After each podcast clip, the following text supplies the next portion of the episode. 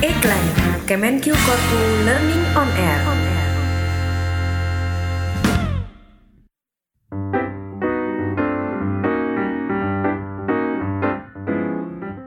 Halo Ikler listeners, kembali lagi bersama saya Arimbi dalam siaran Ikler Kemenq Korpu Learning on Air. Nah, pada Ikler episode sebelumnya nih kita udah ngebahas tentang asal-usul dan serba-serbi pajak internasional. Kalau yang belum dengerin, makanya segera dengerin episode Ikler yang sebelumnya ya. Di episode kedua ini kita masih bersama narasumber Bapak Christian Agung Widya Iswara dari Pusdiklat Pajak. Selamat berjumpa kembali Pak Agung. Halo. Iya. Nah, untuk episode kali ini nih Pak, kita mau ngebahas dari sisi apa nih Pak Agung? Kita akan ngebahas dari sisi kewenangan untuk mengenakan pajak. Asal usulnya dari mana? Asal usul pengenaan pajak. Yap. Berarti ini kewenangannya suatu negara bagaimana mengenakan pajak pada subjek pajak ya Pak ya? Persis. Oke. Gimana tuh Pak ceritanya? Jadi sebetulnya ada dua nih sebetulnya ya. Kalau kita bahasanya ada dua. Orang pribadi kayak Anda semua ini, Anda kita semua ini yang ciptaan Tuhan sama orang yang ciptaan manusia. Ya, kita ngomongin orang manusia ini Oh. sebenarnya perusahaan sih. Nah, Gimana jadi nih, begini, kalau orang kayak kita, kayak Anda semuanya ini prinsipnya sederhana karena orang itu kan tidak mungkin berada di dua tempat pada saat yang bersamaan. Makanya suatu negara itu bisa mengenakan pajak atas orang itu kalau orang itu tinggal di negara itu dalam jangka waktu tertentu. Oh, jangka waktu berapa? Biasanya sih untuk mudahnya 6 bulan ya Kadang kan satu tahun kan 12 bulan tuh. Betul. Rata-ratanya aja 6 bulan lah Ya. Asal kita tinggal di suatu negara lebih dari 6 bulan Minimal 6 bulan Iya. Ya kita udah dianggap sebagai warga Eh sorry bukan warga negara ya Wajib pajak di negara itu Artinya kita harus bayar pajak di tempat itu Oke, berarti dia tidak harus eh, jadi warga negara di tempat itu ya, Tidak tapi perlu. eh, dihitungnya berdasarkan berapa lama dia stay-nya ya Yap. Pak ya. Dan ini tidak harus berurutan loh Nggak harus berurutan Nggak harus gimana berurutan. maksudnya? Nah, Misalnya kalau kita sebulan di Indonesia terus kemudian pergi lagi, Ya. balik lagi, sebulan lagi, terus kemudian pergi lagi, lah itu tuh sebetulnya kalau tinggal diakumulasi aja, Oh gitu, jadi Iya. nggak harus sekuensial ya? nggak harus sekuensial. Nggak Karena harus- kan sebetulnya kita itu kan lalu lintasnya bisa didetek lewat lewat paspor ya, Iya. kan ketahuan tuh, kan bisa dihitung dari situ. Iya, jadi bukan berarti kita sebulan di sini, sebulan di Singapura gitu, terus balik lagi ke Indonesia itu sudah bukan bukan hitungannya bukan dari nol lagi ya, Bukan tapi dari nol lagi. Iya, berarti dihitungnya udah dua bulan di Indonesia Sadunya gitu. yang kemarin juga diikutin. gitu. Iya, betul. Itu eh, ada cut off-nya nggak sih Pak? Berapa eh, periodenya gitu? Sebetulnya ngikut apa yang namanya tahun pajak ya. Kalau di Tahun Indonesia pajak. kan dari 1 Januari sampai 31 Desember. Oh itu gitu. aja sih. Oh tahun eh, penghitungan pajaknya ya. Hmm, jadi kalau satu tahun. kalau tahun depan tahun Januari ya kita mulai dari nol lagi. Oke, berarti Seperti cut off-nya satu Cut tahun. off-nya satu tahun itu. Oke. Cuman tidak semua negara menganut cara seperti itu. Ada negara tertentu yang bilang bahwa walaupun kamu tidak tinggal di negara saya lebih dari enam bulan, Enam tapi kalau kamu masih pegang paspor saya masih citizen di tempat saya, berarti kamu masih WP di tempat saya. Artinya gitu. kamu harus lapor SPT ke tempat saya. Oh, itu negara mana mana aja tuh Pak? Yang saya tahu Amerika, Amerika iya. Serikat seperti itu. Amerika Serikat. Ya.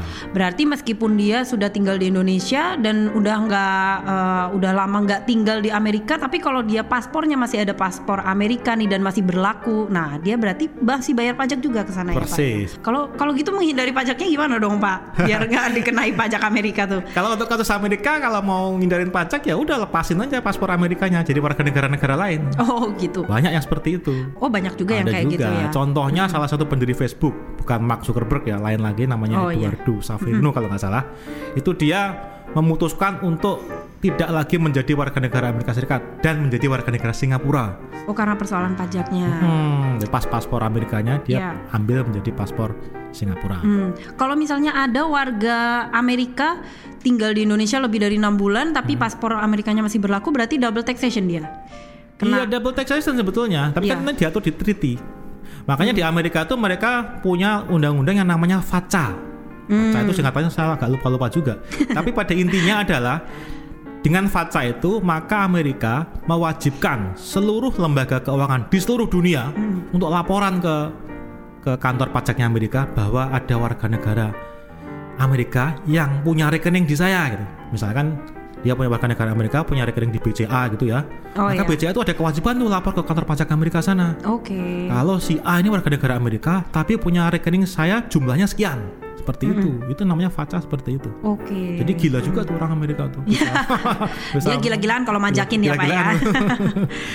Kita ini sebenarnya bisa ngakali supaya kita tidak jadi uh, wajib pajak di negara mana pun. Wow. Seperti apa itu, Pak? Tadi kan threshold batasnya kan 6 bulan ya. Iya. Bagaimana kalau kita tinggal selama tiga bulan saja di tiga negara?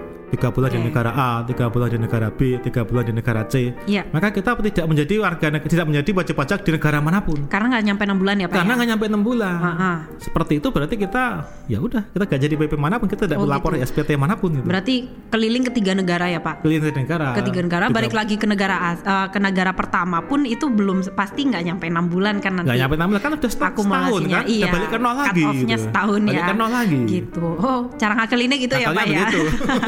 ini marah ngajarin ngakalin ya pak terus tadi lanjutannya gimana pak Ya, itu kan kalau untuk orang pribadi, Iya. gampang lah. Pokoknya pada prinsipnya orang pribadi nggak mungkin tinggal di dua tempat pada waktu yang sama, Betul. cek 6 bulan. Kecuali kalau dirimu orang Amerika, seperti itu aja, sederhana. Berikutnya untuk orang yang bukan ciptaan Tuhan, tapi ciptaan manusia. yang tadi ya pak ya Bukan- perusahaan dalam ya ini. Kalau perusahaan itu rada-rada beda aturannya. Ada negara tertentu yang bilang bahwa sepanjang dia didirikan di negara saya, maka dia adalah wajib pajak di tempat saya. Artinya ngelihat akta notarisnya, gampangnya Hmm. Oke. begitulah. Tertulisnya ya, Pak, ya? Tertulisnya kayak di Indonesia misalkan. Oh, di situ namanya PTA. Iya. PT kan pasti Indonesia, pasti WP Indonesia. ya Ada lagi yang Negara lain. yang seperti Nah, apa? Ada lagi negara yang lain yang bilang bahwa oh kita tidak mengenal yang seperti itu. Yang kita pakai adalah walaupun dia didirikan di tempat saya, tapi kalau tidak dikontrol di tempat saya, ya dia bukan wajib pajak di tempat saya dong. oh Ada yang seperti itu juga. Jadi kalau dia punya perusahaan didirikan di negara dia, tapi dikontrol oleh oleh orang yang tidak di tempat, tempat dia, dia bukan wajib pajak di negara itu. Contohnya Irlandia. Irlandia itu kayak gitu dia. Ada perusahaan didirikan di Irlandia, Iya. tapi ternyata hari-harinya dia di fully dikontrol oleh misalnya orang Amerika, ya dia bukan wajib pajak Irlandia. Oh Seperti gitu. itu. Ada contohnya nggak pak? Itu eh, perusahaan apa yang bapak tahu gitu? Yang setahu saya Apple kayak gitu tuh. Oh Apple. Apple. Apple Apple itu punya perusahaan Apple Irlandia Iya. namanya. Ya kurang lebih seperti itulah. Dia punya perusahaan di Irlandia, Apple Irlandia. Tapi dikontrol full dari Amerika, dari Cupertino sana. Oh gitu. Mm-mm. Jadi pengenaan pajaknya seperti apa kalau nah kayak gitu? itu dia bukan wajib pajak Irlandia. Mengapa? Karena Pak? Irlandia peraturannya. peraturan dia bilang bahwa yang kontrol itu orang Amerika dari Amerika sana dari dari Cupertino itu. Berarti dia Iya. bukan wajib pajak Irlandia. gitu. menurut Irlandia. Menurut Irlandia. Nah, menurut Men- Amerikanya. Menurut Amerika karena di aturannya adalah didirikan, di di mana? Irlandia. Karena dia didirikan tidak di Amerika, maka dia dianggap sebagai wajib pajak bukan di Amerika. Hmm. Dia anggapnya, "Loh, ini kan didirikan di Irlandia, berarti dia wajib pajak Irlandia dong." Hmm. Terus jadinya pengenaan pajaknya untuk perusahaan Apple Ya, itu gimana pak? Ya dia jadi gimana ya? Dia bukan wajib pajak Irlandia, bukan wajib pajak di Amerika ya. Gitu. Duitnya aman-aman aja lah. Aman-aman aja gimana Aman-aman maksudnya aja. Ya udah siapa yang mau ngenain pajak kan? Loh, jadinya jelas nggak bayar pajak tuh pak? Iyalah seperti itu. Waduh. Nakalnya seperti itu. Oh kalau saya punya perusahaan berarti saya diriin di Irlandia aja ya pak ya? Jadi Ya, emang kebanyakan sebegitu. Perusahaan Oh, teknologi rata-rata gitu. begitu. ngakalinnya gitu Ngakalnya lagi ya begitu. ya. Makanya kalau anda misalkan taruhlah beli beli apa lah beli komputer, beli laptop itu kadang-kadang cek aja kalau iseng bayarnya ke mana nih. Biasanya ada di situ ada nama Irlandia di situ. Oh, Walaupun perusahaannya dia- berarti oh, didirikan oh. di Irlandia. Bayarnya tuh bukan ke Apple Amerika, tapi bayarnya ke Apple Irlandia. Karena memang duitnya sengaja untuk diakumulasi di perusahaan di Irlandia itu. Oke. Sengaja Hmm. begitu. Soalnya kalau diakumulasi ya, ya. di bayarnya ke Apple yang di Amerika, dikenain pajak di Amerika. Jadi ini pelajaran akal-akalan ya pak ya? Nakal-nakalan seperti itu. Oke. Kayak gitu. Ah, yang tadi eh, yang pertama kan soal ini ya pak ya. Eh, tentang Apple ya pak ya. Hmm. Eh, selanjutnya ada ini lagi nggak pak tentang perusahaan pajak perusahaan nih? Ya sebetulnya kalau untuk perusahaan sih intinya seperti itu. Jadi sebetulnya yang dilakukan Apple itu dia sama sekali tidak melanggar hukum. Aturannya memang seperti itu. Dia tidak ada satupun pasal yang dilanggar. Jadi kalau dituntut di pengadilan, ya dia bakal bisa, lolos. Nggak iya bisa. betul. Hukumnya hukum moral ya pak ya, Hukum bukan moral. eh, bukan Makanya bukan kalau- hukum secara tertulis dia tidak bisa dikenakan ya pak ya. Tidak bisa kenakan. Kalau mengenakan, kalau mau mengenakan perusahaan kayak model-model seperti itu, kalau anda berpetokan pada aturan-aturan pajak penghasilan, ya sampai zaman kalau bendu ya. Iya, nggak bakal iya. bisa karena dia tidak ada aturan yang dilanggar. Kecuali ya, selalu ada kecuali Selalu ada celah ya, Pak, selalu ya? ada kecualinya kecuali ada bikin pajak baru yang khusus untuk dikenakan ke perusahaan kayak gitu. Seperti yang dilakukan di Australia dia bikin perusahaan baru bukan perusahaan baru ya pajak baru yang fungsinya untuk menghantam dalam tanda kutip menghantam teknik-teknik yang model gitu. Mereka menyebutnya diverted profit tax. Jadi mereka menghitung profit itu penghasilan laba usaha itu yang dialihkan berapa? Itulah yang dikenakan sebagai dikenakan pajak.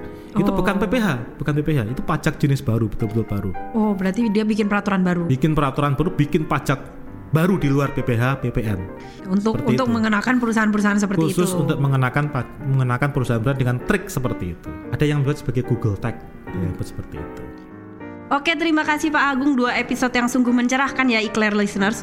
Mungkin di kesempatan berikutnya kita bisa berbincang lebih banyak lagi ya Pak Agung ya. Yap, yap. Dua episode sudah Pak Agung menemani kita dalam siaran Eclair. Ini saatnya kita berpamitan dulu sama Pak Agung. Kami ucapkan terima kasih banyak atas ilmu yang sudah Pak Agung bagikan kepada saya dan juga Eclair listeners tentunya.